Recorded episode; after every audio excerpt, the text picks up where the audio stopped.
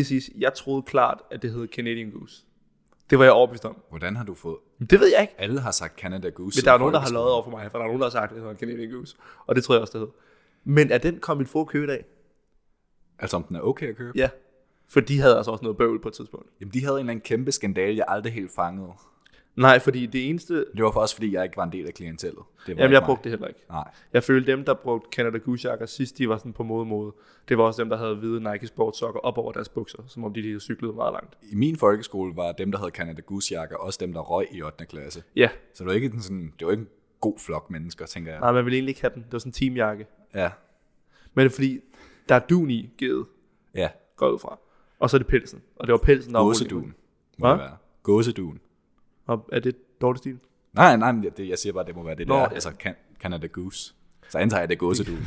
Jeg tror ikke, det var checks. Det er i hvert fald dårlig stil, hvis det ikke er det. Nu ved jeg ikke, hvad man bruger normalt af duen. Men ellers er det da lidt fejlagtig marketing. Det ved jeg faktisk ikke. Det ved jeg heller ikke. Er der forskel på dun og fjer? det ved jeg ikke. Det ved jeg heller ikke. Nej, fordi man siger jo ikke, hvis der for eksempel, du ved godt, nogle gange kan der godt på ens hovedpude komme sådan en lille stikting ud, så hiver man i den, og så er det en, et dun, Ja, eller en fjer. der afslører du dig selv. Du har duen af hovedpuder. Men det ved jeg ikke, fordi er det dun eller fjer? Jeg har Ja. ikke det der skumfyldt pis. Du mener fiber. Ja, det bruger jeg overhovedet ikke. Nej, Jeg, jeg havde jo valget her for nyligt i sommer, da jeg skulle lave... Nej, i sommer. jeg skulle lige til at sige det. Jeg blev ved med at lave den fejl, og jeg bliver rettet på den så mange gange. Det er godt. Til alle, der lytter med, det hedder i sommer, ikke sommers, men siger heller ikke i efterårs. Nej. Det er den, jeg altid får at vide. Og Både- folk, folk siger også vinters, det skal jeg lade være med. Ja, Morten han banker mig over hovedet med den hver gang. Det hedder i morges og i forgårs, men sommer og vinter. Ja, om tilbage til soveposen. Øh, jeg stod med valget, fordi jeg skulle på campingtur i Norge, om jeg skulle have fiberfyld eller dunfyld. Og der fik jeg at vide af alle, som jeg ligesom, deres holdning var noget værd i forhold til campe og folk, jeg, der også... Hvem rækker du ud til der i øvrigt? Jeg rækker faktisk ud til Frauki Ja, okay, fair. på Instagram, på grund af, at jeg ved, hun har sovet på mange bjergtoppe. Lynhurtig sleeping bag tip. Ja, ja, og så, så gav hun mig nogle tips, og så købte jeg basically bare præcis den, hun havde anbefalet mig. Øhm, og det var så med duen. Og det fik jeg også at vide i butikken, at det var godt. Jeg synes, jeg har hørt noget om, at duen er bedre i forhold til varmen, men er det også... Altså, du fylder ånder mere. bedre i det. Hvad? Men ånder bedre i det, tror jeg. Ja, det er vist noget med, nu, og nu taler jeg ud fra min meget kortvarige fascination af soveposer, men det er vist noget med, at fiber er hurtigere til at blive tørt, end duen er. Og det vejer mindre, men duen er varmere og mere behageligt. Ja. Det er mit indtryk. Jeg kunne aldrig finde på at købe en fiber sove, eller for, det var svært, en fiber hovedpude. Det har jeg haft. Givet, nu har jeg også en med duen, og den er bedre. Nu backtracker jeg lige hotel sove, altså hotelpuder. Ja. Er det fiber? De der lange pølsepuder, som jeg i øvrigt vildt gerne vil have, fordi wow, det er rart. Der er ikke noget bedre end de der sådan, tre monstrøse Ja. ja. hovedpuder, som du bare slynger dig tilbage i. Og man kan sådan kramme dem og sådan ligge og sådan, ah, det er rart. Ja, ja. Men er det fiber? Det kunne det godt være. altså i, i dette år, og især i 2020, så tænker jeg, at det må være det miljøvenlige valg for hoteller at gøre. Fiber. Åh oh, gud, det hele bliver rigtig nederen. Nå, helt desto mindre. Øhm, optager vi? Ja. Nå, fedt. Jeg ved ikke, om det her skal med, men nu har vi det. Selvfølgelig skal det. Det var en vigtig samtale. Men nu vil jeg ved mærkelige spørgsmål. Øhm, Ej, det, vi, vi skal lige tage. Velkommen tilbage til Sidespor Podcast. Mit navn er det er jo Dan- næsten vores forhold, at hvis ikke du stopper mig, så ruller jeg bare. Ja, ja, præcis. Mit navn er Daniel Jensen, overfor mig sidder Sebastian Telmer. Det her er en podcast om lidt af hvert givet navn og sidespor. Nogle gange tager vi en snak med nogle interessante mennesker, gerne mennesker, der har et drive, og det er ikke i dag. Det er bare... Uden os drive. to. Ja, det er intet drive. Det er jul, det er nytår. Det, det er det, som vi har snakket om. Det er de her, hvad er det, 6-8 dage, hvor der er ingen, der aner, hvad der foregår. Ja. Og det er lidt slemt, faktisk. Ja, folk render bare rundt i sådan mærkelige tømmermænds helt forspist dase, og ikke ved, hvad Og de- googler, hvad der har åbent og sådan noget. Ja, er det i dag, butikkerne er åbne? Hvor? Det værste, det er noget, 24. 25. Nej, undskyld, 25. 26. Det er helligdag, men resten, det er bare hverdag. Jamen, Men mindre du rammer en jul- weekend, og så bliver det ekstra forvirrende. Julen har jo ligget genialt i år, fordi Ja. ja. det var... Hvad var det, det var, For ansatte mennesker. Ja, det var weekend op til juleaften, så vidt jeg husker, eller et eller andet. Det var jul en tirsdag, ikke? Ja, og så er det juleaftensdag, og så er det... Så den, man skulle kun lige tage ferie den 27. og så fik man den 28. og 29. med Ja. ja. som weekend. Og så er der lige den 30., men så er der den 31., som så er helligdag igen, fordi det er nytårsaftensdag, eller hvordan er det, det fungerer? Ja, det tror jeg. Man kan men, i hvert fald man kan strategisk bruge sin feriedag ret godt i den Men her at jul. 2. januar, det er bare normalt, ikke? Hvis det ligger på en hverdag. Jo, 2. januar, det, øh, Det der, er er eksa- urimelig kort tid at give folk til at komme, så synes der jeg. er eksamener på CBS den 2. januar. Nå ja, der kom vi ikke. Nej, Nej altså jeg, jeg fik jo, jeg droppede ud i november øh, sidste år, må det er. Nå ja, det er lidt over et år nu. Øhm, og der havde, der havde jeg fået at vide, der er eksamen i januar, og der tænkte jeg også, Jeg skal kan jeg huske, der var et år, hvor jeg tog til Rom den 31., kom hjem den 1., og så skulle vi aflevere en synopse den 2. kl. 12, og jeg skrev den kl. 8 om morgenen der. det kan jeg godt huske. Jeg forstår ikke, hvordan du slapper afsted med det. Nej, men det gik fint. Det gik faktisk forrygende. Det gik faktisk forrygende. Nå, nok om CBS. Vi bør måske også lige sige, at sidst vi optog, der tror jeg, vi fik nævnt, at vi, den næste episode ville være med en engelsk gæst. Yes. Det var så Ruben Hughes, der skulle have været med. Mhm. Mm-hmm. Ruben var nødt til at aflyse et par dage før, så den er rykket til det nye år. Yes, det var Øhm. øhm, bare grundet stresset arbejde op til jul, Ja, ja, hvilket præcis. vi alle sammen forstår. Det skal der også være plads til. Ja, Ja, ja. ja. Der er ikke nogen, der holder over hans hoved. Han hygger sig i New York nu, det ser godt Ja, ud. det ser rigtig godt ud. det ser virkelig jeg har godt ud. virkelig meget det får lyst mig til virkelig til at savne New York. Jeg for fint, at jeg har også kigget på Momondo. For delen også. Det er jo det farlige, det er, når man begynder med at kigge på Momondo, fordi så får du også reklamer for Momondo. Ja, og dagligt. Mm. Hele tiden. Ja. Nå, øhm, men nej, den kommer, den episode, og det er også det, så rendte vi ind i julefis og sådan noget. Der, nu runder vi året af. ja. Og glædelig jul alle sammen. Uh, det skal vi også lige få sagt. På bagkant. Ja, Ikke desto mindre. baghjul. Glædelig baghjul. Kælder baghjul. Det, er- det er for en eller anden måde meget drengene for en god agtig. Ja. Nok om det. Nå, du Jeg skal lige høre dig. Øhm, jeg har nogle meget vigtige spørgsmål. Du her. Bør man vaske sit hår først eller sidst i processen? Altså i et bad? Ja, eller i stuen, hvis du gør det der. men jeg, jeg gør det i et bad. Øh, Skal jeg forklare dilemmaet først? ja. Jeg har hørt, Okay. siger jeg har hørt. Mm-hmm. Det, det er meget sådan overhængagtigt. Øhm, hvis du vasker dit hår til sidst, så skyller alt skidtet bare ned på din krop. Nå, ja, det kan jeg da godt se. Men det ved jeg ikke, om jeg køber, for det jeg synes det er mærkeligt at starte med at vaske sit hår. Ja. Men det kan godt være, det er bare mig. Jeg tror faktisk, jeg starter med at vaske mit hår. Men jeg, jeg vasker jo også kun mit hår hver fjerde dag. Ja, ja. Altså, De der psykopater, der gør det hver dag, det er noget noget mærkeligt noget. det er jo det. Jeg ved ikke, hvorfor bliver man opdraget til at vaske hår hver dag. Hele barndommen har jeg fået at vide, brug den her 2-in-1 body shampoo og shampoo, det og så er det fint, og så er dit hår bare knæstørt. De fleste produkter, der er 20 in 1, de er jo ikke rigtig gode til noget. Nej. Altså, sådan, det er jo ikke, det er jo ikke vildt godt til, til kropsvask, og også heller ikke vildt godt til hårvask. Jeg, jeg så en eller anden meme på et tidspunkt, som jeg synes b- bare var genialt omkring det der. Omkring, at mænd klager hele tiden over, at kvinder skal have så mange produkter og sådan noget. Ja. Sådan, mænd skal bare holde kæft, fordi de aner ikke, hvad de snakker om. De tror, at 2-in-1 body shampoo er en genial løsning til deres hår. Og det er lort. Det er head and shoulders. Jeg er overbevist om, det er det værste på kloden. det er så pivringe. Nå, øhm, øhm. øhm, jeg vil, nej, men, ja, med, med den tanke, så vil jeg sige, at man burde gøre det først i processen. men kan du huske, var det, var det Nordstrøm, vi snakker om badekar med? Ja. Fordi Nej. Nej, vent, det var Kasper, tror jeg. det kunne det godt være. Ja. Det Ja. er faktisk rigtigt. Øhm, om badekar egentlig er, at man bare ligger og koger suppe på sit eget skidt. Mm.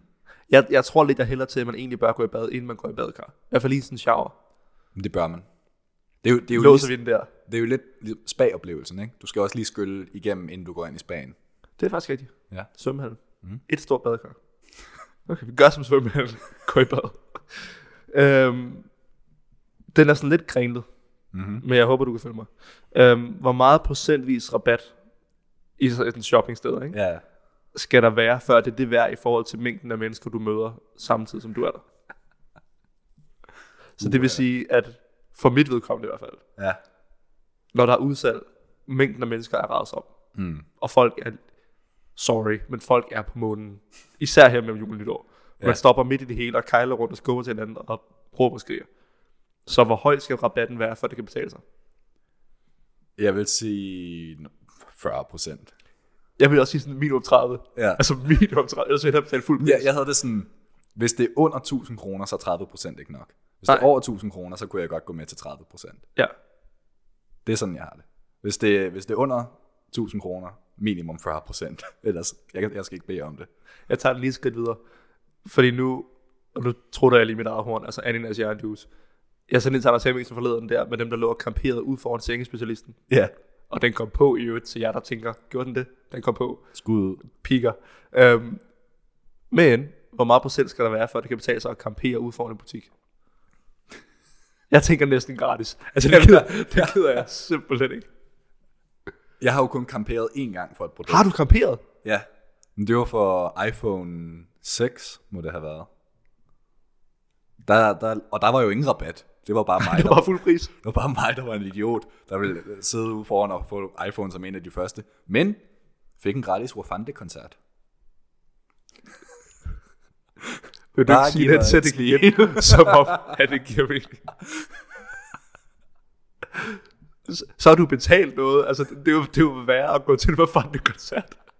Det, og det, jeg har aldrig set så stor forvirring blandt, fordi det er jo kun, og givet jeg var en af dem, nørder, der sidder og venter på den der nye telefon. Altså vi sidder alle sammen, og de fleste af os har gået i gymnasiet, og bare, bare sidder sådan, åh, jeg vil gerne have den der nye. Men vent lidt, tusind. Altså, iPhone 6 er jo ikke så gammel igen. Åh, den er lidt gammel efterhånden. Du skal tænke på, at der har været 6S, 7. Var der, der var ikke 7S, så var det 8, og 10, og 10S og 11. Så Altså, snakker vi sådan noget 2014-ish. Ja, det var jo i gymnasiet. Men der er man jo ikke helt bims længere. Jeg var bims. Ja, okay, fair nok. Super duer. Du ved, der skete meget i gymnasieperioden. der var stor forskel på 2G mig og 3G mig. Det er faktisk rigtigt. Det hedder vi forskellige personer. ja. Øh, hvis man kun hvis man mødte dig en dag i 2G og en dag i 3G, man ville ikke kunne kende dig. Jeg, jeg fik jo, da jeg var festfotograf tilbage på gymnasiet, efter jeg var gået ud, der har været adskillige, der spurgte mig, hvor, har du, hvor går du hen, eller hvor har du gået hen? Ja, den er Ja, altså altså fed. folk, der har gået i 2G, mens jeg gik i 3G, ja. og nu når jeg var gået ud, de kunne ikke kende mig. Det var der folk, der lavede med mig, men det var kun baseret på højden. Ja. Hvor ham der på 71. Jeg forstår jo stadig ikke, at du skød i vejret så sent. Jeg har bare kæmpet det bedste til sidst. jeg aner det ikke.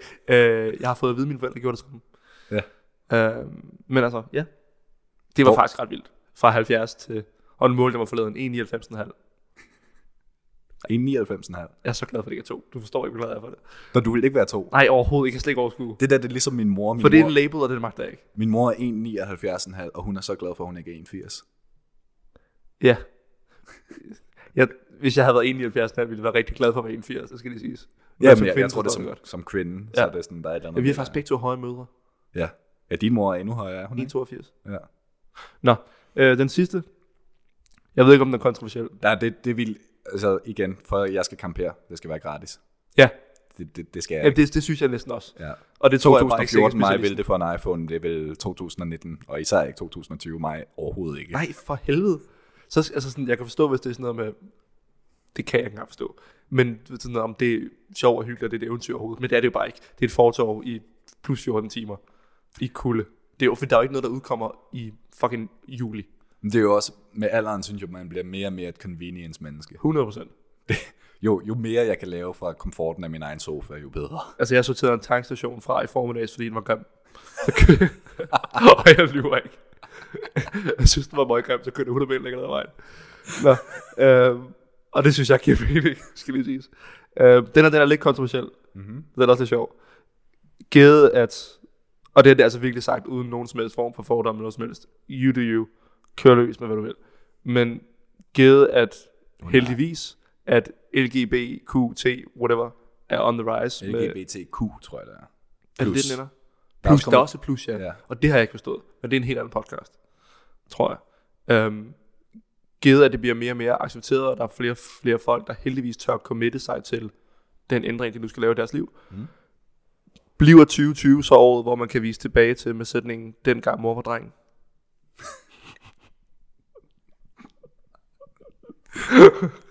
For det kunne godt være en ting. Ja, det tænker jeg. Det, Og det var bare lige det. altså, det, der kan man jo tage fat. Det, det er vel Caitlyn Jenner, Gud ja. dengang mor var dreng. Det er jo hende. Det er det faktisk. Ja, Og fedt for hende, altså. ja, ja. Hvad er du nede for? Bruce? Bruce, ja. Det er også et rigtigt mandenavn, ikke? Bruce. Det er jo Bruce Wayne. Ja, ja præcis. Bruce til Caitlyn. Ja, ja. Jamen, dengang mor var dreng, det bliver 2020. ja. Og det er det så allerede. Perfekt. Jamen, øhm, det var bare lige det. Fedt. Du havde noget på en liste, vi har, altså vi skal sige, den her episode, øh, nu hvor vi har fået øh, det vigtigste af vejen, øh, det er, vi runder lidt af. Ja. Vi runder lidt af og ser frem, fordi det gør man den 30. december. Mm. Øh, givet det udkommer i morgen. Kommer det i morgen? Det kommer i morgen. Ja, 31. så. Ja. Øhm, så vi runder lidt af for i år, hvad, hvad der har været fedt, vi runder også årtiet af, det er stadig vildt, at vi Ja. ja. skal ind i det årti. Det er jo det der det næste, næste afsnit, så ses vi i det næste årti. Ja, præcis. Det er ret vildt. Ja. 20'erne, det bliver godt. Som vi snakkede om, inden vi gik i gang, der er jo ikke nogen, der har refereret til det her som 10'erne Nej. overhovedet. Og især, det, især på engelsk, som jeg nævnte der. Hvem, hvem kalder, altså, hvad skal man kalde det? The 2010s? The teens? Altså, der er ikke noget godt ord for det. Altså. Nej. Men the 20s, det er 20'erne, det er godt. Sidst det var 20'erne, der var, det det gik jo rigtig godt i 1920'erne. Ja, for fester i hvert fald. Ja, ja, altså det var, det var altså amerikansk jazz, og det var bare derude. Var det ikke, det gik rigtig godt, men så lige i slutningen kollapsede alting. Så kom krakket, ikke? Jamen, det, er det. Ja, det er 30'erne, start 30'erne. Altså, sådan- men, der, men der var 10'erne jo også havde været rigtig nederen. ja. Altså, der var, lige, der, der var den største verdenskrig, man kendte til det på det tidspunkt. Mm. Største krig nogensinde. Vel, ja. Ja. Er det ikke? Det må det vel være på det tidspunkt. Jo, på det tidspunkt, jo. Ja. Øhm, så ja, men vi går ind i nytår 10, det skal vi snakke om. Øh, nytårsfortsæt. Og så har du nu skrevet nogle punkter ned, Ja. som vi også lige vender. ja. Perfekt. Vil du ikke tage den første? Punkt eller nytårsforsæt? Jeg har slet ikke tænkt over min nytårsfortsæt. Du er nødt til at tage det der, så tænke over min nytårsfortsæt imens. Okay. Jamen, så, så tager vi lige nogle lidt mere... Øh, ja, nogle lettere emner. Så bliver det ikke så tungt med nytårsforsæt. Fordi Vi jeg slutter med det forestiller mig- tunge. Ja, det bliver lidt dybere, tænker jeg. Ja. Så dybt bliver det heller ikke. Jo, altså. mega dybt. Nå. Jeg, jeg vil bare høre, jeg, jeg vil bare lige høre, om du har set diverse ting, og øh, snakke om diverse ting. Har du set MKBHD, altså Marcus Brownlees video om 120.000 dollar iPhone? Jeg så thumbnailen, men jeg har ikke set videoen. Det er åndssvagt. Jeg så, den var belagt med guld. Kan det passe? Jeg er belagt med guld og et mekanisk ur bagpå. Kan du stave til unødvendigt? Altså, hold nu Det er 24 karats guld, og så var der et eller andet sådan 50 diamanter på den, eller et eller andet. et mekanisk ur, hvor du kan lige vende telefonen og se, hvad klokken er på den anden side. Ja. Men okay, jeg hørte forleden, at man kunne få en... Øh, kender du hestens sengen? Mærket ja. hestens. Nej. Det er svensk. Jeg hørte forleden, at de har en, øh, en version af den, altså en, en u- en udgave, Mm. mm. til 2,2 millioner. Det er en seng. Så Gævet, har- man skal investere der, hvor man bruger mest tid. Men det er Ja, ja, ja. en fucking seng. 120.000 dollars, hørte du det? Ja. Hold da magle. Øhm, den vil jeg ikke have, tror jeg. Det har jeg ikke lyst til. jeg, jeg kiggede på, og, og det fede er, hvilket var det, det rigtig gode twist. Hvor, hvor tror du, den er fra? Saudi. Nej, Rusland. Selvfølgelig. Der er to muligheder. Der er kun et sted, der er bims nok. Jeg håber, Putin har den. Bare lige ruller den. Og mærket hedder Kaviar. Gud, hvor ulækkert. Nej, hvor klamt. Ad, gå videre. Det er for ulækkert. Det kan jeg slet ikke. Jeg kan bare, hvem- hvem bruger de penge, altså? Jamen er det ikke også noget med... Er der, jeg kan ikke huske, så mange Premier League-klubber, der efterhånden er ejet af russere. Og resten er ejet, ejet af nogle araber, tror jeg. Så Saudi. Men der er også NBA-klubber efterhånden, der er ejet af russere. Det er helt vanvittigt. Der er de der, hvad hedder, oligark? Eller? Ja, ja, jeg ved ikke, det var min ankel, der døde. Ja. Øhm, jo, det hedder den, jo, olig, olig, olig, jeg, ved ikke, hvad det hedder. Jeg oligark. ved ikke, om det hedder oligark på dansk, men nu vil jeg sige det. jeg ved ikke, hvad det er. Det lyder sådan noget med olie, men det tror jeg overhovedet ikke, det Nej, jeg tror bare, det er noget med rig familie. er. Ja.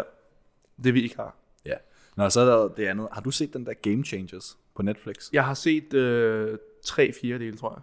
Ja, fordi det, jeg synes, der er interessant ved den, udover at den selv kommer med nogle kontroversielle øh, og man skal sige meget i øjenfaldende påfund, ja. det er, at der er også mange, der stiller sig rigtig kritisk over for den nu. Helt vildt. Mhm. Øhm, og jeg så på Joe Rogan, øh, hans mm. podcast, der var der en, åh, hvad var det nu, han hed? Han havde et- det vildeste navn. Robert Oberst, tror jeg, Fedt. Strongman. Fedt. Ja, Eller ham, altså ham, ham kæmpen. ja han Ham, er som en er med. af, dem, en af kæmperne. Ja. Ja, det kunne være, du lige skulle rise op, hvad det er. I øvrigt. Hvad er Game Changers. Nå, Game Changers, det er en dokumentar omkring, øh, ja, man skal sige, atleter, topperformere, som spiser vegansk. Øh, Det vil sige kun, kun planter.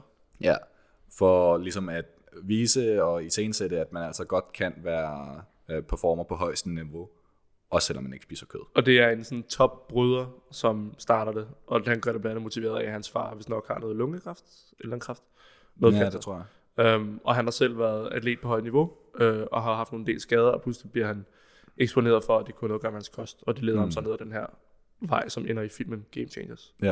Det, jeg synes, der var lidt interessant, som ham her, Robert Oberst.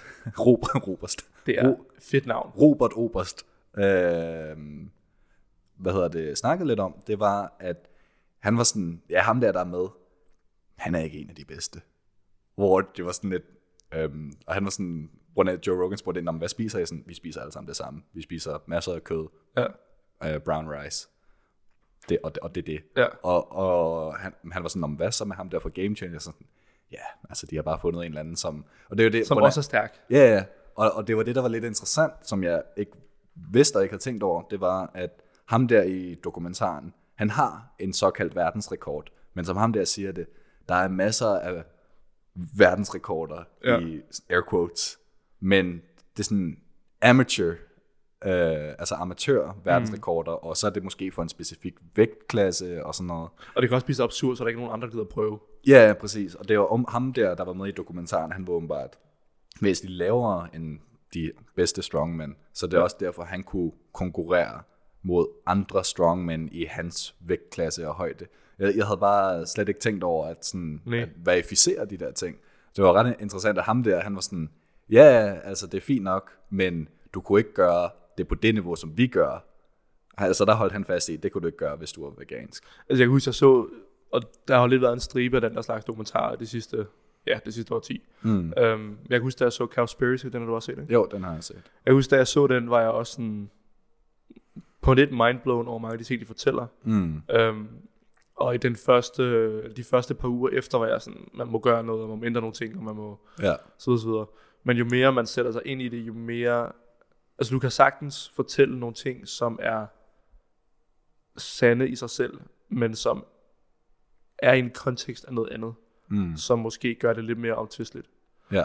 Um, og jeg tror især i forbindelse med Cowspiracy og også Game Changers, meget af det kan sagtens lade sig gøre, meget af det er sikkert rigtigt og muligt, og en god idé for specifikke grupper, Mm. men det er ikke den eneste sandhed.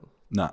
Jeg, har det, jeg holder stadig fast i fra Cowspiracy, hvilket jeg synes, af en eller anden grund, der ikke var nok, der ligesom tog fat i, det var det massive fald i CO2-udledning fra, at du spiser rødt kød, til at du kun spiser kylling, Ja. og så igen til vegetar. Altså forskellen på vegetar og veganer var virkelig ikke særlig bemærkelsesværdig. Nej. Så jeg forstår ikke, hvorfor der er den der sådan ja, obsession om, at det skal være vegansk, når du får rigtig mange, hver- i hvert fald når det er klimaorienteret, altså så er der selvfølgelig kost og sundhedsvaner, det forstår jeg godt, men Og det er en helt anden side af samme debat. præcis, der, der, det er så nuanceret en debat, det er helt vildt, men hvis man lige fokuserer på klimadelen af det, så jeg forstår ikke, hvorfor at folk ikke snakker mere om de fordele, der er ved bare at skære rødt kød ud, og, Jeg kan huske noget og så af det- måske skære ned på sit kyllingeindtag. Ja, lige, ja, lige præcis, fordi netop der er mange typer kød. Mm. Øhm, jeg kan huske noget af det, der slog mig mest ved Cowspiracy, øh, det var, at jeg synes en stor del af debatten, hidtil i hvert fald det, jeg havde været u- eksponeret for, det var lige så meget altså metandelen, altså metangasserne fra landbrugsdyr osv. Mm. Jeg havde overhovedet ikke overvejet mængden af vand, det kræver at Nej. producere kød. Og, Det er helt vildt. og en ting, man tænker, når om køerne skal have vand, ja, men du nedlægger, du omlægger marker til udelukkende at være fodermarker. Mm. Det vil sige, du på, jeg ved ikke, hvor mange tusind millioner hektar bruger vand, som kunne have været givet til mennesker, som mangler vand, Ja. bruger du på at kunne øh, producere afgrøder, som kun går til dyrefoder. Mm. Det vil sige, jeg, jeg kan ikke huske, hvor- hvordan regnstykket er, men de har, jeg tror, de tager en quarter pounder eller sådan noget fra McDonald's. Er det dem, der hedder quarter pounders? Eller dem med Nej, Burger det King? er Burger King. så er det Burger King. Øh, jeg spiser ikke nok nogen af stederne. Øh, men de tager i hvert fald en eller anden Tror jeg. burgerkædes ret menu, øh, og viser, hvor meget vand den kræver at producere. Ja. Og det er sådan fuldstændig mindblowing. Mm. Øh, jeg har ikke dobbelttjekket, jeg har ikke haft en forbi detektor øh, på DR2. Men, øh, men det var ret i hvert fald, og jeg kan huske, det var noget af det, jeg huskede mest. Mm. Altså, Det- man kan, man, det, jeg synes, problemet med de der dokumentarer, det er, at der er altid nogen, der bagefter siger, Nå, men I kunne også have sat fokus på det her. Vi har ikke snakket om det hele. Nej, nej. Og, det, øh, og der, er, sikkert- der er et gram af sandhed i det hele. det, det er det, der er så, det er så svært en debat, fordi der, du kan altid komme med et modargument, og Mm. sige, komme med en anden afdeling eller afskygning af Ja, samme. by the same token. Bare sådan, ja, ja, præcis. Jeg tror bare, at konklusionen skal være, at, at for nogen kan vegansk være det rigtige. Jeg tror, jeg, det kan være, altså det kan være, at jeg ændrer mening i løbet af 20'erne, men jeg tror ikke, at vi alle sammen skal være veganske. Men jeg tror bestemt, vi skal skære ned på vores kødindtag. 100%. Altså, jeg Næsten ved, jeg hver ikke skal være vegansk, fordi jeg elsker en bøf en gang imellem. Hmm. Mm. Men en gang imellem. Jamen, det er det, ligesom at drikke alkohol. Altså, Præcis. det skal du heller ikke gøre hele tiden. Men det kan du godt gøre Det en kan du gang godt. imellem. Bad idéer, men det kan du godt. Ja, og så tror jeg, jeg tror egentlig, mit- mange af de der øh, eksempler, de havde med i Game Changers, atleter, øh, jeg kendte et par stykker, men jeg tror egentlig, ham jeg altid tænker på, hvis jeg tænker en atlet, der er veganer, det er Rich Roll, ja. Ja. som også har en podcast, og som er forfatter, og som øh, i en stor del af sit voksenliv har været dels workaholic, men også alkoholik, øh, og har haft problemer med både alkohol og... Jeg ved ikke, om han også har problemer med smertestillende medicin. Det ja. jeg ikke huske. Men i hvert fald, han har i hvert fald haft et drug abuse i alkohol, og har været på afvænding og er clean i dag. Um, han var også overvægtig og læste hisse kost om sit liv om, til at kun at være plant-based. Um, og har derefter løbet og gennemført utallige Ironmans og maraton og ultramarathons osv. Så han er sådan nok mit prime example på en, der har der er lykkes med det, på trods af hans kost. Ja. Men det får mig ikke til at ændre, altså det får mig ikke til at ændre diæt, andet end at skære ned på forskellige ting. Ja. Øh, Men det er nok også baseret på lyst, Ja, ja. tror jeg. Men ja, det er altså en god dokumentar. Ja, det er det. Og jeg, jeg synes bare, det var interessant også at få et, et sådan, fra netop en topatlet, altså ham der, sådan, er sådan top 3 strongman i verden eller Ja. ja. noget andet, og bare var sådan, ja, det der, det, det er iscenesat til at være mere end det egentlig er. Det er også bare en type strongman, ikke? Mm. Altså, hold da op. De er enorme. Ja, for de er jo ikke hakket. Nej. Der er en, ham den bedste lige nu, så vidt jeg har forstået, der hedder Eddie Hall, kalder sig selv for The Beast. Det er klart. Han, øh, han er den eneste, jeg har set, der formår at have en sixpack. Ja. Men sixpack, hvor vi snakker, altså det er den der, du ved, strongman Ja, ja. ja, agtige men Sådan så er der bulge lidt. stadig aftegninger på den, hvilket jeg ikke forstår. Ja. Altså, de, de der mennesker, altså, de vejer 170-80 kilo eller et eller andet. Det er folk, hvis du ser, hvis du ser altså top strongman sammenlignet med for eksempel Andy Joshua, ja, ja. så vil jeg også, så vil jeg, altså, uden at vide noget, vil jeg sige, om Joshua er den stærkeste. Mm. Men det er fordi, at han er, han er tydeligt markeret, hakket og lav fedtprocent. Men det vilde er, hvis man ser dem stå lige ved siden af hinanden, størrelsesforskellen. Altså, Ja, enorm. Fordi jeg så den der podcast med Joe Rogan og ham der, Robert. Og Joe, tænker jeg normalt, han er ret stor. Altså sådan Ja. ja. fysisk, han er ret trænet. Men så når man skiftede kameravinklen frem og tilbage fra Robert til Joe, så lignede Joe sådan skinny dude. Ja. Ja. Bare, hvem er du? en lille, Lille my. Ja, ja, ved siden af ham der. Det var helt, helt ekstremt. Det er sindssygt. Ja, det skal vi Nå. ikke bede om. Yes. Øh, jeg vil lige hurtigt runde, fordi det har vi ikke snakket om endnu. Der er en ny Star Wars. Nu ikke få mig til at hoste, jeg er lidt næbet. Er det okay? Jeg er igen. Jeg vil dø. Den er fin. Det, det tror jeg, der jeg bare tager den lige kort. Det var den der meldelse. Jeg har ikke set Star Wars siden, ja. øh, siden de nye kom. Mm. Jeg elskede syveren, jeg havde otteren, så at slutte trilogien af med, det var okay, det tænker jeg, det er meget fint. 2020, here we come. ja, Det var det om Star Wars. Det, det var det. Slut videre.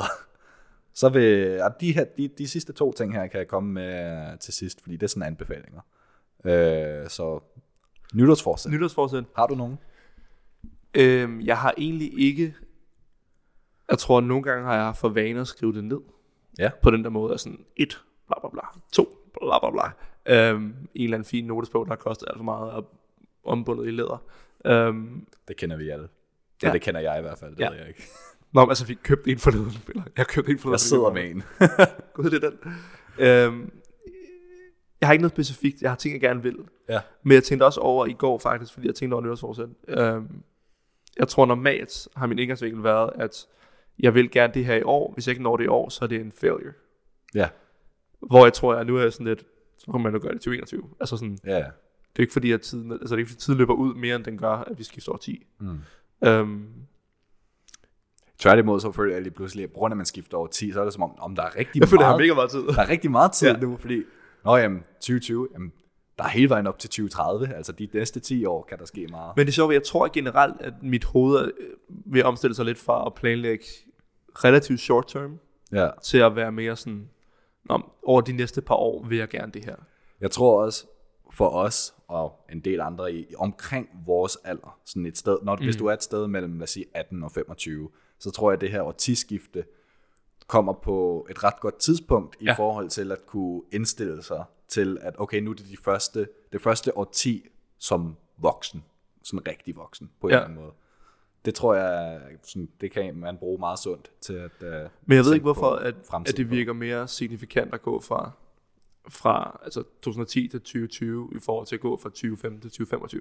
Men mm. det virker bare, fordi perioden er den samme, det er bare Ja, yeah. ja. nogle andre tal, men det virker mere toneangivende på en eller anden måde. Det er jo fordi, mennesker godt er fascineret Ja, ja, ja. af tal og, Og systemer og sådan noget. Ja, Men som vi også snakkede om, at, at for vores udkommende i hvert fald, nu er vi begge to 23, perioden fra 23 til 33 vil formentlig definere det, vi laver resten af vores liv. Mm.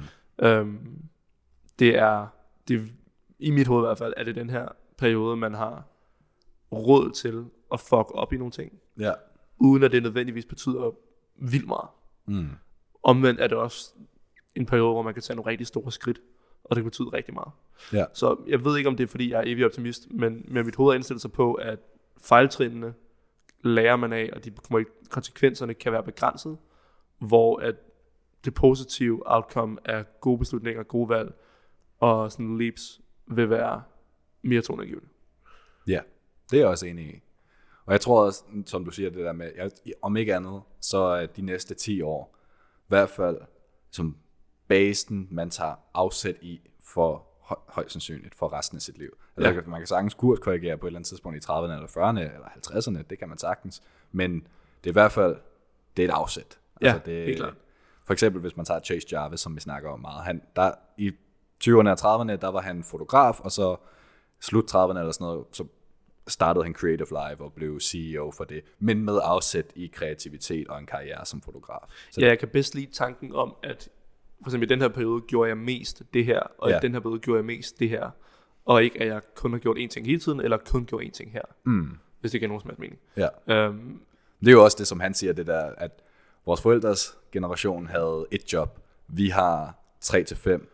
Den I samme periode. Ja, og Ja. ja. den næste kommer til at få 5 til 10. Ja, altså præcis. det, man bliver, man, f- man får med tid flere og flere jobs, flere og flere titler, og det breder sig bare i takt med, at man får en, at der er flere, der går selvstændigt over, at der, det bare bliver en verden, som sætter mere pris på øh, erfaring og kompetencer end diplomer. Mm, ja, præcis. Hvilket jeg synes er en fed udvikling i sig selv.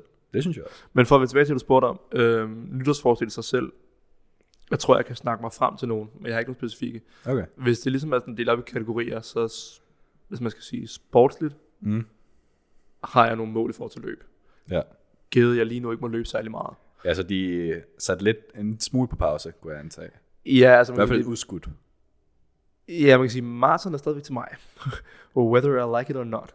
Um, men jeg For, ved i hvert fald, øh, maraton vil jeg gerne under tre timer.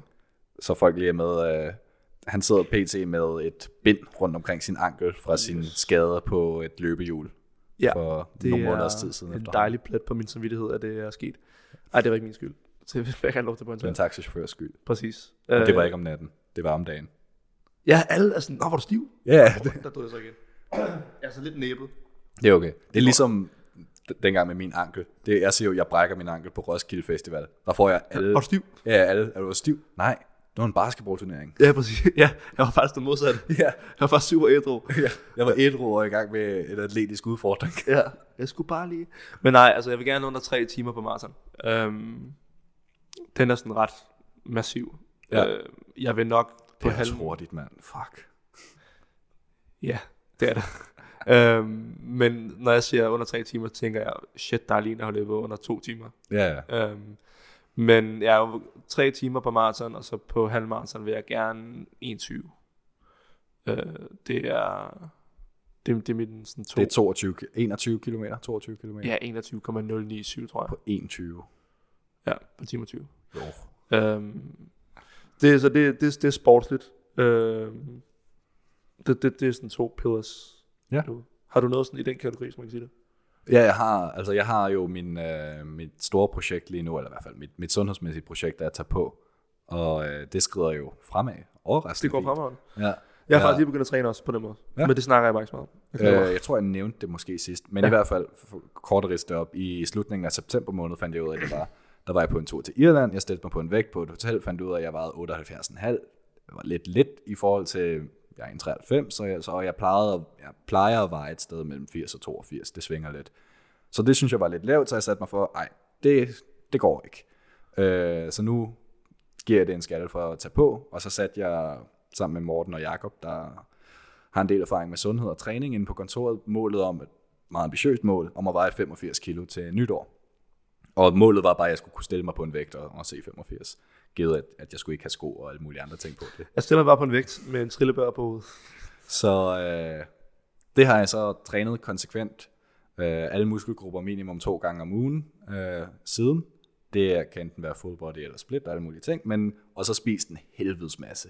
Det er og, faktisk det værste jo. og protein shakes og bulk shakes og alt det der. Ja. Altså, Bruna, jeg har ligesom dig kropstypen, som har et ualmindeligt højt stofskifte. Altså det, det, Helt abnormt. det er den der, det er virkelig fedt i forhold til, at du kan spise lige hvad der passer dig, men det gør det også så udfordrende at tage på. Altså det er næsten umuligt.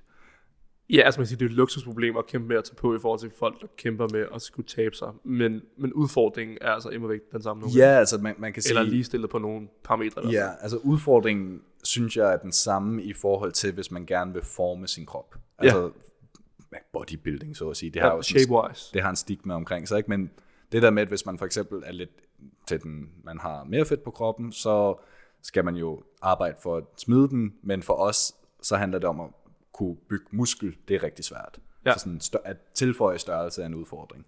Men det så lykkedes øh, her over julen, så kom jeg op og veje 85,2. Så øh, Og hvad er så det næste mål for? det næste mål er, at i løbet af det næste halve år, vil jeg se, om jeg kan komme op på 90. Så det er sommermålet, det er at et sted i tidlig sommer, komme op og veje 90, og så derfra ligesom skære ned, ikke?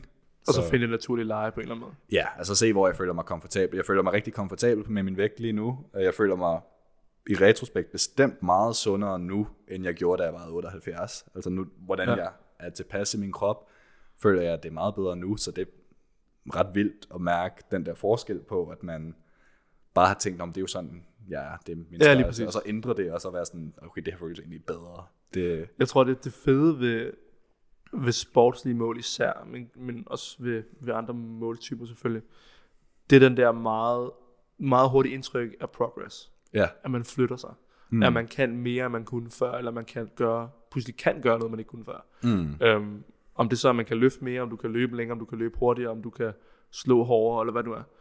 Øhm, slå hårdere lyder meget voldsomt. Det er bare for til boksning eller Ja. tennis eller så videre. Øhm, det er fandme også hårdt, boksetræning. Ja, for Silvan det er hårdt, men Ja. ja. det er fandme fedt. Ja. Øhm, men nej, det er derfor, jeg synes, det er... Jeg synes, det hjælper med rigtig mange andre ting, så længe jeg har nogle sportslige mål også. Mm. Jeg kan ikke huske, hvor jeg, kan ikke huske, hvor jeg har referencen fra, men der var en eller anden podcast, der refererede til en business school, hvor at en af professorerne, han sørgede for at alle sine øh, studerende. Jeg tror, de skulle... Jeg er ikke sikker på, om det var en halv Ironman, eller om det var en, øh, en marathon. Men de skulle i hvert fald udføre i samme periode, som de læste det her fag. Øh, fordi at det, du lærer af at skulle tilrettelægge et aktivitetsprogram ud i forhold til et fysisk mål, det er på mange måder lidt det samme, eller de samme værktøjer, man bruger i forhold til at starte en forretning eller Ja. løse problemstilling. Øhm, så jeg, jeg, for mig er det rigtig vigtigt altid at have nogle sportslige mål. Mm. Det, og det er også, altså, det er jo videnskabeligt bevis gang på gang, at om ikke andet, bare regelmæssig træning og altså fo- fokus på sin sundhed bidrager til alle aspekter af livet. Altså at du, man har det bedre psykisk, man har det bedre fysisk, man har mere energi, hvilket for nogen virker sådan øh, modsat. Altså, 100%, ja. Hvorfor skulle jeg få mere energi af, at jeg bruger energi på at træne, men, men det er ikke sådan, det fungerer. Det, Jeg tror også bare det der, altså rutinen i det, der ligger, jeg får, det er som om, når du giver dig hen til en eller anden form for rutine i, at nu skal du være i fitness i en time øh, et par gange om ugen, eller du skal løbe en vis distance et par gange om ugen. Din hjerne slapper af i det øjeblik, at du bare er i rutinen, Ja. og dermed får du ligesom tid til at tænke nogle andre tanker. ja. Hvilket jeg synes er en lidt stor gave ved det. Men altså, det er jo bare at tage, nu snakker vi om, om det at tage vægt på, eller, øh, eller at løbe. Man skal jo bare tage, tage må man sige, udfordringen i det, og så på den over sin egen are- arena. Mm. Det man nu gør. Ja, Om ja. det, øh, Og det, det er det, jeg tror over tid, jeg også er blevet bedre til, det er, at jeg kan huske, for at komme med det det der med nytårsforsæt, komme tilbage til det, det var, at øh, jeg tror for et eller to år siden, to år siden er det nok, så havde jeg nytårsforsættet om, at jeg ville gerne lære at lave en backflip. Ja. Men det var egentlig ikke motiveret af nogen sådan indre motivation. Det var kun fordi, det så fedt ud. det så fedt ud. Jeg ja. havde set andre havde gjort det, og det ville jeg også kunne. Jeg ville også være nice, ligesom de ja. Ja. andre der, jeg havde set på videoer. Men jeg fik det ikke gjort. Og så, så året efter lærte jeg så at gøre det fra en vippe, så nu kan jeg gøre det fra, når jeg hopper i vandet, det er fint, men jeg kan ikke gøre det på jorden. Men jeg har ikke noget behov for at kunne gøre det på jorden, Nej. egentlig, når jeg sådan har kogt det ned og tænkt over det. Det, er sådan, det siger mig ikke noget. Det var bare fordi, det så sejt ud. Jeg tror, jeg er blevet bedre over tiden til at finde ud af, hvad det er jeg reelt ved. Altså, Og hvad, hvorfor man gerne vil det. Præcis. Og sådan, så det ikke bare bliver de der sådan lidt, jeg vil ikke drikke alkohol i, en, i resten af 2020. Det vil ikke, altså det, det vil være et mål, man kunne sætte sig, men det vil ikke stemme overens med, hvordan jeg Det vil ikke gerne- komme fra dig. Nej, altså Nej. Det, det vil bare være fordi, um, det, det kunne, vil nok være en sund vane. et mere realistisk mål kunne være at sige, at jeg vil kun drikke alkohol to gange om måneden, eller et eller andet. Altså s- sæt det sådan, så at det er noget, man rent faktisk kan gøre og have succes med, men også rent faktisk nyde og, og bidrage til ens liv, sådan så det ikke bare bliver noget, man skal holde sig til som et fængsel. Ja, det er den der kliché med watch your why. Ja. Altså, hvor, hvorfor gør du ting? Mm. Øhm, og det, det skal man finde ud af i alt. Men altså, ja, omstille det til, til ens egen arena, og så om det er at kunne løbe to kilometer eller 5 km i en eller anden særlig tid, eller det er at løfte noget, eller kunne whatever. Jeg vil sige, en af, med træning, en af de svære ting, det er, at når jeg nu går lidt mere op i det, kvad det er, sådan er vi begge to, at når man begynder med at gå op i noget, så, Så får den. så får den fuld skalle, og så begynder Ja. ja. man med at gå mere og mere op i det, det er, at jeg prøver virkelig at tage mig selv i ikke at blive bøvet. Altså ja. sådan, det er den der sådan bøvede fitness-type. Ja. Jeg prøver virkelig at lade være. Ja, også fordi man kan meget hurtigt. Den har jeg 100% været guilty of. Og det der med, at alle omkring en skal også i gang med det. Ja, ja. Den er sådan, "Åh, skal du ikke til at løbe? Skal du ikke til at løbe? Har du lyst Ja. til de fede løbsko? Skal du ikke løbe det også, her? så tager man, altså det, det har jeg gjort også primært for, for selv at motivere mig selv, men så tager øh, Billeder i spejlet. billeder i spejlet. Og det er forfærdeligt. Ja, altså uden trøje på, og så for, for ligesom at kunne se, og jeg kan også, det, det fede er, at nu kan jeg se siden september, der er kæmpe forskel, ja. altså jeg kan virkelig rent faktisk se forskellen. Og det er jo en kæmpe gave mentalt. Ja, men det er ikke ens betydende, at jeg behøver at dele det med verden. Nej, nej, præcis. Men Men, men det kan nogle gange godt være, sådan, okay, jeg skal lige se, se lige hvad jeg har gjort her, og så, det skal vi jo lige huske i det næste årti. Man behøver ikke dele alt, nej, man foretager sig. ja. Øh, det er ikke alt, som tænker, åh, det skal du lige se. Du mm. Bare gør det, Det er fordi fint at dele nogle ting, men sådan, og, og det er sådan set fint at dele alle ting, men, men nogle gange kan man Ja, godt jeg gør det. Jeg synes, det er latterligt. Man gør det. lige, ja, ja, nogle Fint. gange kan man jo bare godt lige tænke sig en ekstra gang om, er det virkelig nødvendigt? ja præcis. Ja. Det var sådan det, den fysiske. Er der andre sådan, øh, har du nogle, lyt- nu bouncer jeg den bare på dig, og så kan jeg tage den ud derfra. Har Kast- du nogle kast den over på nytårsforsæt, mig. sådan specifikke, eller sådan, ja. Ja, altså, jeg tror, mit, mit største nytårsforsæt, det er, at øh, video skal have en meget større skalle det næste år her, og især YouTube. Øh, nu lagde jeg lige min første, eller ikke min første, men min første YouTube i noget YouTube-video i noget tid lagde jeg op her øh, for nogle dage siden, og det var også som en form for optakt til det nye år, så jeg lige kommer ind i noget rytme med at lave video. Øhm, så sådan rent kreativt og arbejdsmæssigt, så er det at lægge mere fokus og energi i at lave video, og sammen med det er der også et stort fokus på at have mindre spildtid Ja. ja. på kontoret og i min såkaldte arbejdstid. Så når man er selvstændig, så sætter jeg jo min, sin egen arbejdstid. Men jeg kan nogle gange, And that's a that's a Folke. gift and a curse. ja, jeg kan nogle gange, for ikke at sige ofte, komme alt for langt ind i, at jeg bare sidder og ser YouTube-videoer, eller scroller mindlessly på Instagram eller Facebook, og så får jeg ikke lavet noget. Og det er, dels får man ikke lavet noget, og det er jo uproduktivt, men man får det også dårligt mentalt af det, fordi så hakker man på sig selv over, Ja. ja. at man ikke arbejder, så bliver man sur på sig selv, og så bliver det værre, og så trøste. Sådan ser man flere YouTube-videoer, og så, ja, det, det bliver bare ikke, det, det er ikke en sund øh, rytme at være inde i. Jeg har også arbejdet på at bryde den, og det går også bedre, men ja, den momentum vil jeg gerne bygge videre på. Så det er sådan nok de to største. Ja. Jamen, video kan jeg 100% godt tillægge mig. Det er noget, vi har, har snakket meget om familie. Kommer til stadigvæk at snakke om. Øhm, med video. Og jeg tror i, i virkeligheden bare, at det, i stedet for at finde rigtig mange ting, man gerne vil, så finde et par ting, Ja, og gøre det godt og længe nok til, at det bliver, at man tager det for givet, og man gør det, og så Mm. kan man finde nye ting derefter. ja. Øhm, så kvalitet over kvantitet. Sådan som jeg har gjort det, det er, at jeg har skrevet lidt ned for mig selv, og bare øh, i bedste klimaaftalestil kaldt det for en 2020-plan. Ja. Øh, Men det er også fedt. ja. Og så har jeg skrevet de to ting derned, træningen med vægten og videoer og arbejds, eller tre ting, arbejdsindsatsen der.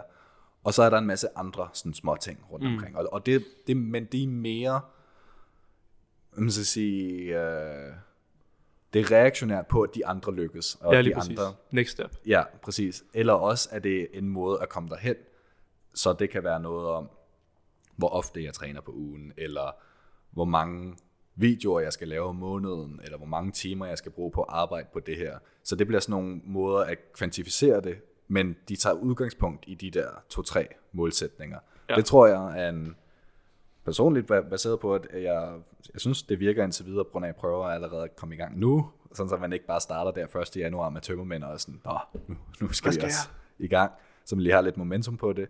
Og jeg synes, det virker meget bedre på den måde, end at sætte et eller andet overambitiøst mål, uden kontekst og uden plan, og så lykkes det ikke de første 14 dage, og så giver man op. 100 procent. Som men er jeg er også, klassikeren, ikke? Altså, jo, jo, og, men jeg er også, altså jeg ved, at natur har jeg svært ved at lægge mig op af den der med, at man ikke må sætte for høje mål, for at man er bange for at skuffe sig selv eller nogen. ja, Øhm, der vil jeg meget hellere sætte tårnhøje mål, og så ramme i nærheden. mm, Det er klart, med den filosofi kommer det også, at man engang imellem ikke kommer i nærheden af det. ja, Øhm, men som, altså, som- sorry, men fuck det, videre. ja. Så må man tage den derfra. Det, jeg tror, det, der handler det om, at man skal have lidt selvindsigt, fordi man er jo forskellige som mennesker, og jeg tror, der er nogen, der trives rigtig godt i den der, som du også har skyde rigtig højt, Ja. ja. og så, vær, så, og så kan man også finde ud af at være tilfreds, hvis man bare rammer i nærheden. Og det er rigtigt for mig. Ja, men der er andre som, for eksempel Morten, jeg sidder på kontor med, han kan jo nærmest ikke lide at sætte mål, fordi han ved, det har en negativ indflydelse på ham, hvis han ikke rammer det mål. Ja, præcis. Øhm, så det er jo at finde ud af, hvad der fungerer bedst for en, men så finde den version af at sætte en, et mål, eller et målsætning, eller hvad, hvad, end- hvilket ord man vil lægge på det, om det er, ja, bare, bare finde på den definition, der passer bedst for dig, sådan så du ikke bliver skuffet over ikke at nå det, men sådan så du også gør det lettest muligt for dig at få succes med det. Ja, helt klart. Ja. Der stod mig lige en, og jeg, jeg havde den også sidste år, tror jeg. Men jeg vil gerne læse flere bøger. Ja, Øh, og jeg tror, jeg prøvede at gøre det nemt til at starte med, og det lykkedes egentlig, et, tror jeg, et par uger øh, ved at læse, jeg tror, hvad hedder den? 20 sider om dagen eller sådan noget. 25 ja. om dagen. Øh, det, det altså stoppede meget så godt. også rigtig hurtigt. det er et meget godt mål at sætte sig ellers. Ja, jeg tror egentlig, jeg vil prøve at lave den om til, nu det er bare altså minutter. Ja, Øhm, men, men jeg vil gerne, jeg synes hele tiden, jeg ser bøger, jeg rigtig gerne vil læse, men jeg ved, at jeg ofte ender med at hive computer frem i stedet for. Ja, du har nævnt før det der med, at så, så du kommer lige ind i en fase, hvor ej, der er en masse bøger, du gerne vil læse, og så køber du dem alle sammen, Jamen, jeg så, køber dem altid. så får du dem ikke læst. Jamen, jeg har 12 bøger, jeg kan læse endnu. Øh, og jeg synes, de er vildt fede, og jeg elsker dem liggende, Ja, men jeg er ikke nødt til at læse dem endnu. Ja. Øh, og det vil jeg gerne, nu er far for at skulle gentage mig selv, øh, jeg vil ikke nå til det, jeg vil gerne sætte tid af til det. ja. Øhm, den, den slår mig lige også. Det er også det, som vi snakkede om sidst, tror jeg, det var med træning, at det skal være noget, man burde se frem til, og ikke bare noget, man Ja. ja. skal gøre, fordi at det ved man, man burde gøre. Ja, og så mere, det har jeg faktisk været rigtig god til i nogle i lange perioder i år, men nu er jeg røget lidt ud af den, og derfor skal jeg ind i den igen. Men det der med at virkelig putte ting i kalenderen. Åh Åh ja. Og bruge min kalender mere som en to-do-list, end andet end bare en oversigt over, hvad der måske sker. Det er en af de ting, som ja, de der underpunkter for mig i forhold til at få mine, mine andre mål til at lykkes, det er, at alt skal i kalenderen. Ja. Jeg fungerer ikke uden en kalender. Jeg har, jeg har siddet og sat træning ind nu, så det er mandag, Jamen, det har jeg også. onsdag, og så kan den skifte mellem fredag eller lørdag, alt efter om hvilken dag jeg har en social aftale, fordi der er nok et eller andet der. Ja. Øhm, men alt skal i kalenderen. Altså virkelig alt. Ja, og problemet er, at især med træning, og jeg er selv skyldig, øhm, men at hvis, lad os sige, at der er en eller anden, der skriver, "Nå, men kan vi ikke lige øh, mødes til en brunch fra 9 til 12? Ja. Hvor man er sådan, "Jamen, jeg skulle løbe fra 9 til 10.30. Mm. Men givet, jeg kan sagtens rykke min løb. Ja. Jeg kan sagtens enten stå op tidligere, jeg kan også gøre det senere. Mm. Men når jeg først har rykket det en gang den dag, så, vil, så er det nemmere for mig at overbevise mig selv om at rykke det igen, hvis ja. der Ja. kommer noget andet op midt på dagen. ja. Og der tror jeg, at man skal, nu siger man, jeg skal være bedre til bare at sige, jeg kan ikke lige der, kan vi gøre det her i stedet for? Ja. Eller lave det om til, kan vi mødes til en tidlig frokost, eller whatever, ikke? Mm. Øhm, men når ting er i kalenderen, så skal det gøres der. ja. Og, og så 20-day rule, den der 20-day rule der, prøver jeg virkelig at holde mig til. Jeg har det også med en kalender. Jeg, jeg, kan, jeg kan faktisk godt finde ud af at være lidt mere loose med det, men så bruger jeg den også som, hvis jeg for eksempel det der scenarie, hvor, om, hvad siger du til morgenmad, og jeg havde tænkt mig at træne den morgen. Altså, kan jeg kigge på min kalender, og, og så kan jeg lige få en over, et overblik, og okay, jeg kan godt rykke den til aften, fordi jeg Ja. har ikke noget om aftenen.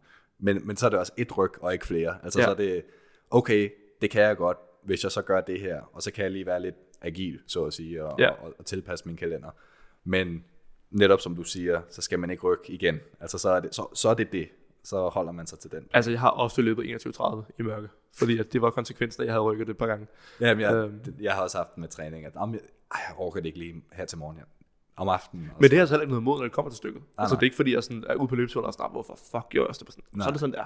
Ja, Enjoy. jeg lavede den på en måde i morges. Jeg var oppe at træne, men det har man nogle gange. Jeg følte mig ikke super motiveret. Jeg følte ikke, det var sådan... Det gik fint, men man, nogle gange har man bare det der... Oh, Ja, man er off. Bare gerne hjem. Altså, det, det, og det er der nogle gange. Også fordi jeg kom. Eller hjem. Men øh, så jeg gad ikke, jeg træner hele kroppen nu, sådan full body, og så jeg kunne bare ikke overskue det. Så jeg, jeg tog, jeg fortsatte med det, jeg havde, og så siger jeg, okay, jeg tager skulder og ben i morgen. Jeg burde ikke have trænet i morgen, men så jeg vidste, okay, men jeg har tid om morgenen, så sætter jeg den. Præcis. Der. Og det der med at tilpasse det, sådan så det, hvad hedder det, højst sandsynligt for dig, at det lykkes. Og sådan er det med det hele. Altså tilpas, og så prøv det af. Ja. Be patient. Hvis vi lige, er der flere nytårsforsæt ting, vi skal runde?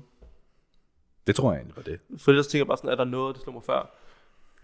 Hvad husker du sådan 2019 slash det sidste årti for? Er der nogle ting, som dukker op? Og tid. Og tid er langt. ja. Øh, det slog mig faktisk på vej herover, jeg husker meget, husker meget årene ud fra sportsbegivenheder, som jeg synes var fede. ja. Sådan, hvornår en særlig tennisspiller vandt noget, eller OL, eller VM, eller whatever. Mm. Øhm, Åh, oh, det er en vaskemaskine, der er stoppet der. det går nok. Skal det stoppes? Ja, det tror jeg. Og vi er tilbage. Vaskemaskinen er stoppet. Det var lige en teknisk afbrydelse. Ja. Tror vi skal have sådan en pause jingle? Sådan en elevatormusik. ja, præcis. Det sætter jeg ind. Jeg finder noget gratis. Sætter noget gratis animatormusik ind. Fedt. Øhm, men nej, tilbageblik. Ja. Altså, Altså, jeg husker mest i begivenheder, som sagt. ja. ja. Hvad husker du så, du, du kan lægge ud så? 2010 startede med, at Nadal vandt sin anden Wimbledon, hvilket står meget klart. Øhm, og så følger en lang overrække af fantastiske finaler. Men det var også, det, jeg så meget fodbold dengang, og det var også, du ved, Spanien vandt i Sydafrika i 2010, øhm, for anden gang i træk, så vidt jeg husker. Øh, der er en masse OL, ikke en masse OL, der er et par OL, man også husker. Øhm, men ellers er det meget sådan popkultur, Ja. øh, hvilket er selvfølgelig væsentligt mere fra 2015 til i dag, end det er fra 2010 til 2015. Ja. I mit hoved i hvert fald. Mm. Du husker formentlig film. Ja. Ja. Jeg synes, Nu gør du i hvert fald. Årtiet er bare så langt. altså, Oh. åh. Men han var en helt anden person jo. Jamen, jeg kan slet ikke sætte mig ind i det. Altså i, Det, i 2010, der gik... Det var lige inden jeg blev konfirmeret. ja. Det er fandme mange år siden. Det er før gymnasiet. Altså, det, Ja, ja. Det, Hvilket virker som evighed siden allerede. Ja, og der, der daterer vi også os selv som værende meget unge. Men det er måske også i virkeligheden det, man husker tid bedst for. Det er gymnasiet. Det Det tror, var i jeg hvert ikke, fald engang- den mest toneangivende periode. det tror jeg faktisk ikke engang, det er for mig. Men det, det er måske også, fordi jeg føler, jeg har ændret mig meget mere efter gymnasiet, end jeg gjorde under gymnasiet. Der er mange, der... der Men det blev kickstartet der i hvert fald. Så, ikke? Ja, men der er mange, der finder, jeg tror jeg, det er i hvert fald mit indtryk, når jeg snakker med folk, at folk har det med at være lidt mere sådan, om gymnasiet, det var der, hvor jeg begyndte med at føle mig som mig selv og sådan noget. At, men sådan var det ikke for mig. Det var først året efter. Sådan da, vi- for eksempel, da vi var i Costa Rica, og den meget omtalte tur. Har vi nævnt det før? Tror jeg. Øh, om det, det er måske i virkeligheden lidt tilbøjelig til at give det ret i, når du siger det. Fordi at lige så, s- lige så stort og l- lige så, man kan sige, er signifikant, og sådan milestone-wise, og det var at blive student, Mm. lige så meget synes jeg, der er sket ekstremt meget siden der. Ja. Det er ligesom først efter gymnasiet, man tager beslutninger, der egentlig rykker med noget. Mm. Jeg tror, jeg vil huske årtiet som helhed, for i hvert fald at være rent personligt, er, at det var mit første, det årti, jeg lavede min første store livsændring, altså sådan en kurskorrigering, hvor jeg, jeg havde hele mit liv tænkt, jeg skal spille basketball, og jeg skal have et legat på et, et eller andet amerikansk øh, college og spille der, eller også så skal jeg ud og spille i Europa. Men halvvejs i årtiet valgte jeg at sige, nej, jeg skal ikke være basketballspiller, og nu har jeg så sidenhen fundet ud af, at jeg hellere vil være fotograf og lave film. Ja. Og det kom så lige pladask i midten af årtiet, så det passer ligesom meget fint. Så jeg tror, det er det, er jeg faktisk husker det rigtigt, ja. mest for, at, at der, det var første gang, jeg tog sådan en beslutning. ja. Kæft, man har ændret så meget. Ja. Altså ændret livsstil også ufattelig mange gange. Helt vildt. øhm, og blevet mere oplyst og endnu mere nysgerrig og også endnu mere sulten. Altså sådan på, Mm. på mere. Men jeg føler ikke, at man har... Jeg føler ikke, at jeg har travlt Nej. Det får vi sikkert, når vi er sådan slut 20'erne. fra marts. Foråret rammer. Hvad skal vi til sommer? Hvor skal vi hen? Roadtrips? Hvad skal vi? Jeg er overrasket over, at Malte ikke virker mere stresset over at være 25. Jeg fik at vide forleden, at... Jeg har, jeg har ikke prikket til ham med det heller, men, men det jeg, skal jeg, man har heller selv, ikke. Det er en tænkebombe. ja, jeg har selv tanken om, åh, jeg vil, jeg vil, og, og det er ikke altså sådan 25 år, ja, ingen alder, men inde i mit eget hoved af en eller anden grund har jeg den der sådan, åh, 25, så, huh, så løber tiden fra en. Jeg men det ved er ikke, fordi- hvorfor fordi... jeg har den tanke. 24-26 i mit hoved er per definition midt 20'erne. Ja, Øhm, så når du er 27, og det er jo slut 20'erne. Men det der, bare den der, for eksempel, øh, ja, præcis, og det er forfærdeligt. Men bare det der med, at 30'erne er de nye 20'ere, Ja, det giver på en eller anden måde noget comfort. ja. Men det, det er det også. Altså, sådan, det er helt klart 30'erne er de nye 20'ere. Det er der ingen tvivl om. Og når vi når til 30'erne, så er det 40'erne, der er de nye 30'ere, og så er det fint på Bambino. Ja, videre. Ja.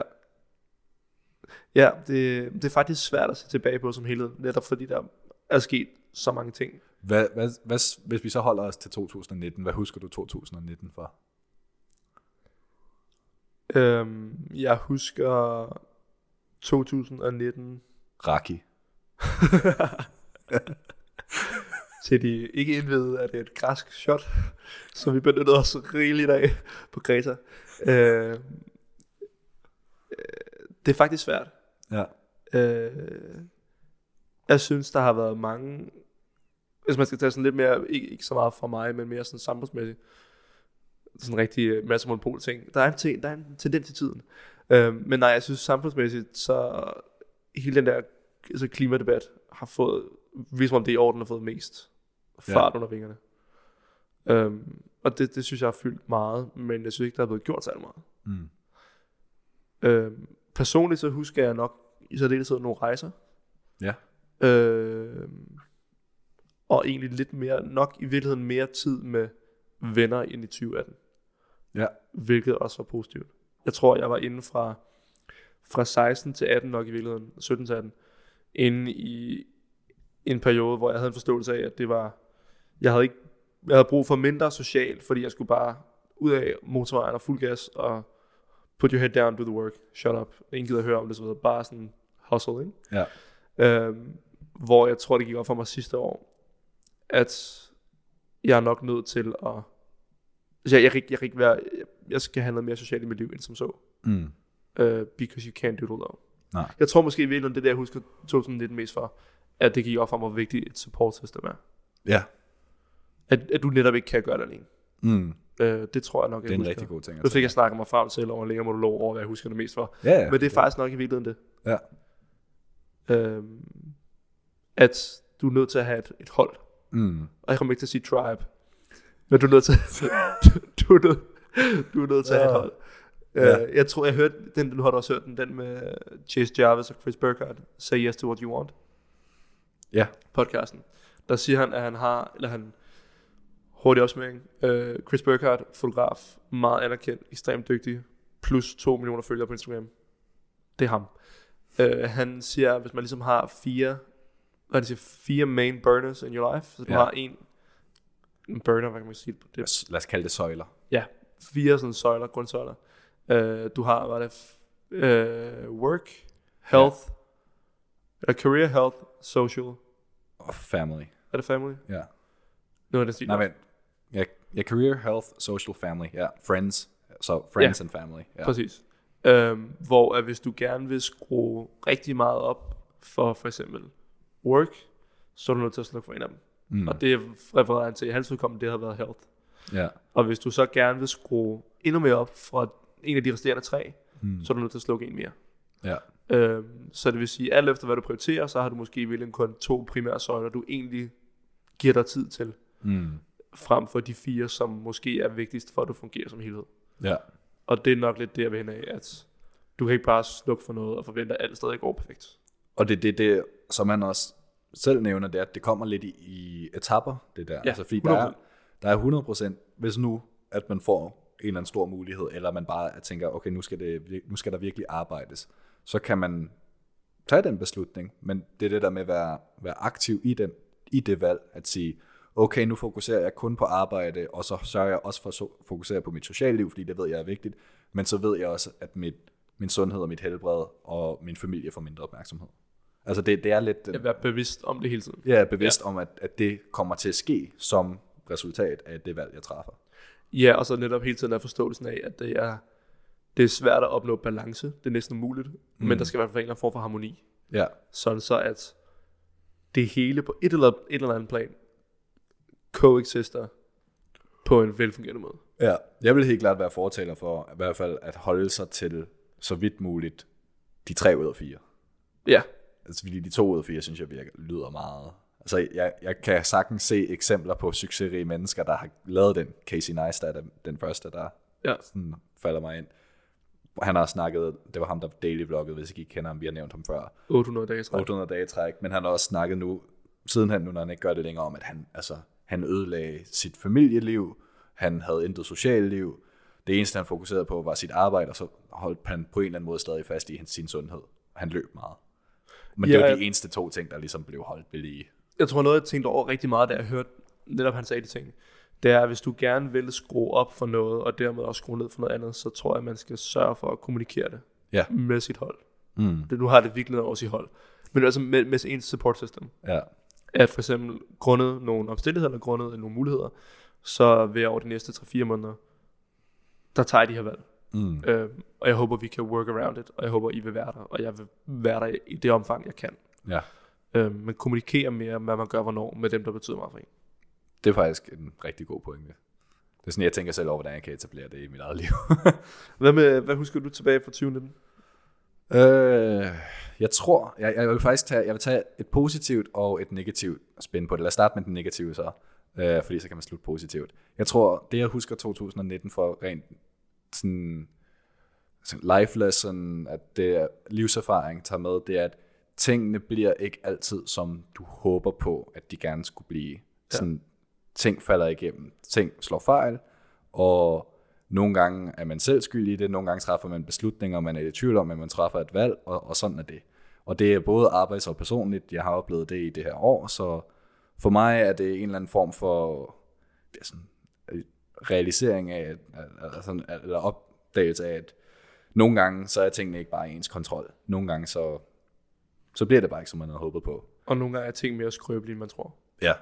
Øh, så ja, det, det tror jeg er den ene ting sådan lidt, lidt og jeg har fået, jeg føler egentlig, jeg har fået en del over de seneste par år, men, men sådan lidt endnu et slag i ansigtet af voksenlivet over sådan, det her er livet, det er hårdt. Ja. men, men samtidig også, at, at man skal nok komme igennem det, man dealer med det. Gør det der sådan lige hurtigt uh, sidebar. Det at, og jeg hader egentlig lidt at sige, at livet er hårdt, for jeg synes, vi har det vidunderligt. Mm. Men, men ind, inden for de rammer, vi nu snakker om, og ud fra hvilke muligheder vi har osv., ja, der er livet også hårdt på nogle, mm. på nogle måder. Alt er relativt. Præcis. Øhm, gør det dig vemodig slash trist, eller motiverer det dig? Mm. Jeg tror... Det altså, lidt... hvordan, kan jeg, hvordan, altså, hvordan tager du det videre til det næste aktie? Ja, altså jeg tror mere, at det er... Jeg vil ikke sige, at det, det, er faktisk, det gør nok ikke nogen af de to ting, men det giver mig mere en eller anden form for øh, accept af, at livet er, som det er, og det bedste, man kan gøre, er at gøre sit bedste, og at tilpasse sig og ændre det i det omfang, man kan. Ja. Altså så, så for eksempel, hvis nu der er et eller andet, der ikke går godt arbejdsmæssigt, eller der er et job, der falder igennem, eller hvad end det nu er, at så må man ligesom tage det som et chip på en skulder, og så sige, okay, nå, men nu giver det også en skalle. Altså så skal ja. de bare se, at, at okay, nu gør jeg noget for det. Øhm, men den private del, er, eller personlige del, er selvfølgelig sværere, fordi det, det er mere et, et form for accept af, at, at sådan, kærlighed ikke altid ender der, hvor man gerne vil have, det skal være, eller at der er, altså egentlig har jeg ikke haft så, så store udfordringer med venskaber, men venskaber kan også falde med lidt hen over tid, man vokser fra hinanden og sådan noget, det så er sådan, der, er, der er de der ting, man, synes jeg, langsomt opdager i takt med, at en selv og alle omkring en bliver mere og mere voksne, at så rammer de der ting, man altid har hørt om, at når man har ikke set hinanden siden gymnasiet, fordi man voksede fra hinanden og sådan nogle ting. Det begynder med at ske, og det er den der sådan form for, jeg føler, at det her er det første år, jeg har mærket det som sådan voksent menneske. Ja, fordi isoleret set, that's okay. Ja. Altså, sådan, det, det, det er fint, at det sker, og det er ikke, det, jeg tror ikke, det er også svært at sige, det er ikke så meget, at man dømmer, at det sker, men det er mere, man tager notits af, at det sker. Ja, præcis. øh, og egentlig accepterer det, men måske også tager nogle valg altså derudfra. Ikke? Ja, jamen det, det, det er lidt det der, netop den der sådan accept af, at om det er sådan livet er, altså sådan at have den med, at man, det er lidt, man ikke længere har den der sådan meget, ikke meget, men, men en lille smule barnlige tilgang til det, når alt skal nok gå, altså alt, alt er nok fint, og, og det, vi ses for evigt hver dag, og alle de der ting, men at, men at der ligesom sker nogle ting Ja. i livet, som gør, at sådan er det ikke. Ja, fordi jeg har stadigvæk i mit hoved, at slut, altså in the end, Mm. everything will be fine. Ja, præcis. Jeg har 100% opfattelsen, og det kan godt være, at jeg kommer til at sluge mine ord det næste årti, Men jeg har 100% opfattelsen af, at det kan ikke gå særlig galt. Nej. Øh, hvilket kan, man både kan vende til at være en, en positiv, motiverende optimisme, men det kan også være en form for naivitet, der gør, at man ikke ser Mm. de udfordringer, der kommer. Øh, men jeg synes bare, at vi har det så godt, Ja, og at vi er født et sted med så mange muligheder, at det vil være virkelig svært at fuck det helt ekstremt meget. mm. Øhm, Jeg skal også sige, i sammenkobling med det der, altså det er ikke fordi, jeg overhovedet har mistet den naivitet, men den har fået nuancen Ja. ja. af, at der er også aspekter af livet, der ikke altid er i ens egen kontrol. det er måske takeaway, at det Ja. ja. er mere nuanceret end som Ja. så. Hvad er det positive så? Den positive er så, at det her, det er, for, det er i samme øh, båd, det første år, jeg følte mig som et sådan rigtigt voksen menneske, Ja. hvor jeg har været selvstændig i et år nu. Det er ikke brændt sammen. I haven't died. det kører rundt, og, og at på, på en eller anden måde, at den vision, jeg havde for, hvad mit liv slash arbejdsliv kunne være, det er faktisk, det er sådan, det er blevet, hvilket er føles sådan lidt hoverende, men samtidig så sådan er jeg bare stolt. Altså, jeg, det, jeg synes, Og det er vigtigt med sig jeg synes, selv det er ret vildt, at det kunne lade sig gøre.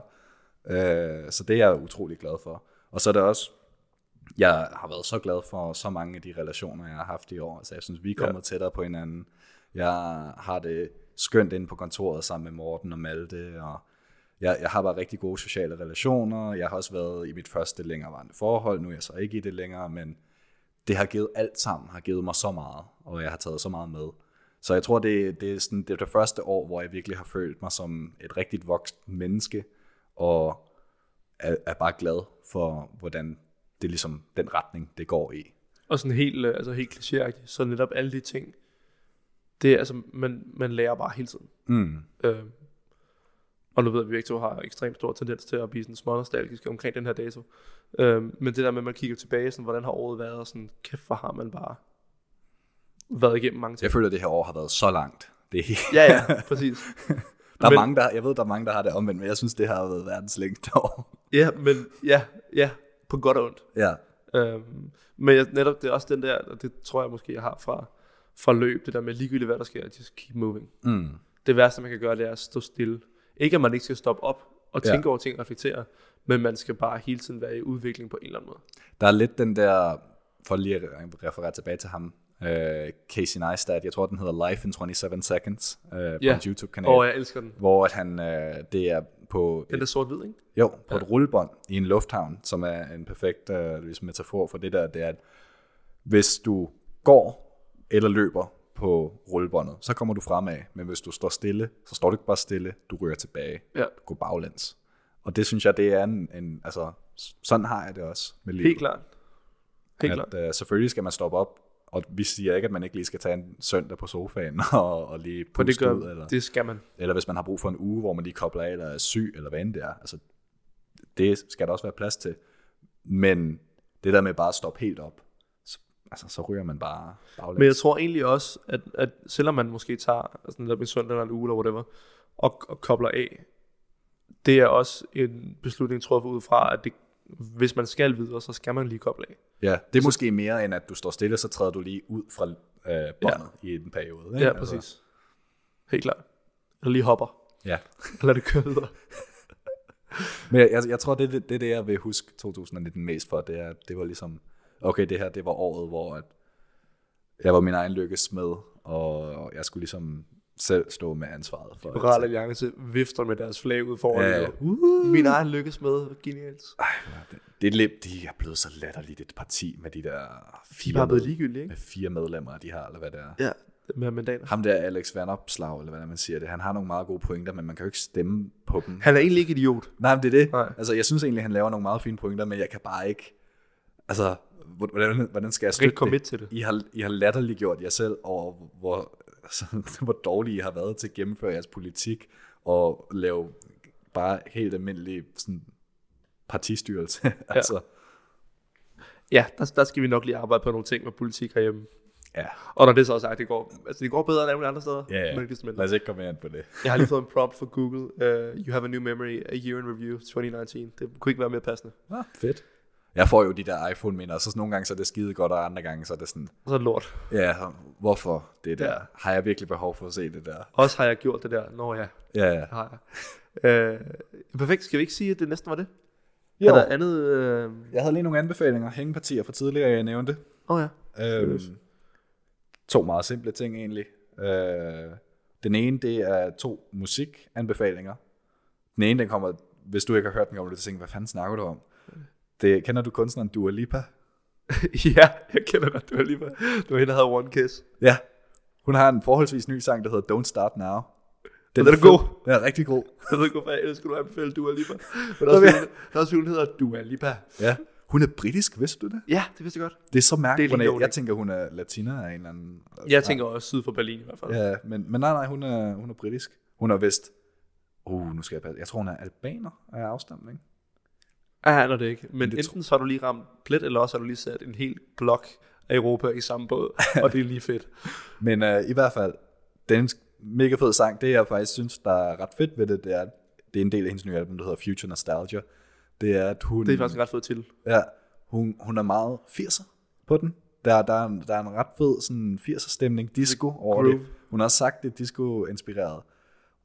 Det synes jeg kan noget. Den kan I finde på playlisten Ja. ja. efter den her episode. Og den anden sang er Lie med Lucas Graham. Jamen, den er også bare god. Den. Den er rigtig god. Ja, den er, jeg tror nu kom i starten af november eller sådan noget. Jamen, jeg har af en eller anden grund ikke hørt den før. Jamen, den er god. Ja, Den er god. Han er generelt bare fed, synes jeg. han er så fed.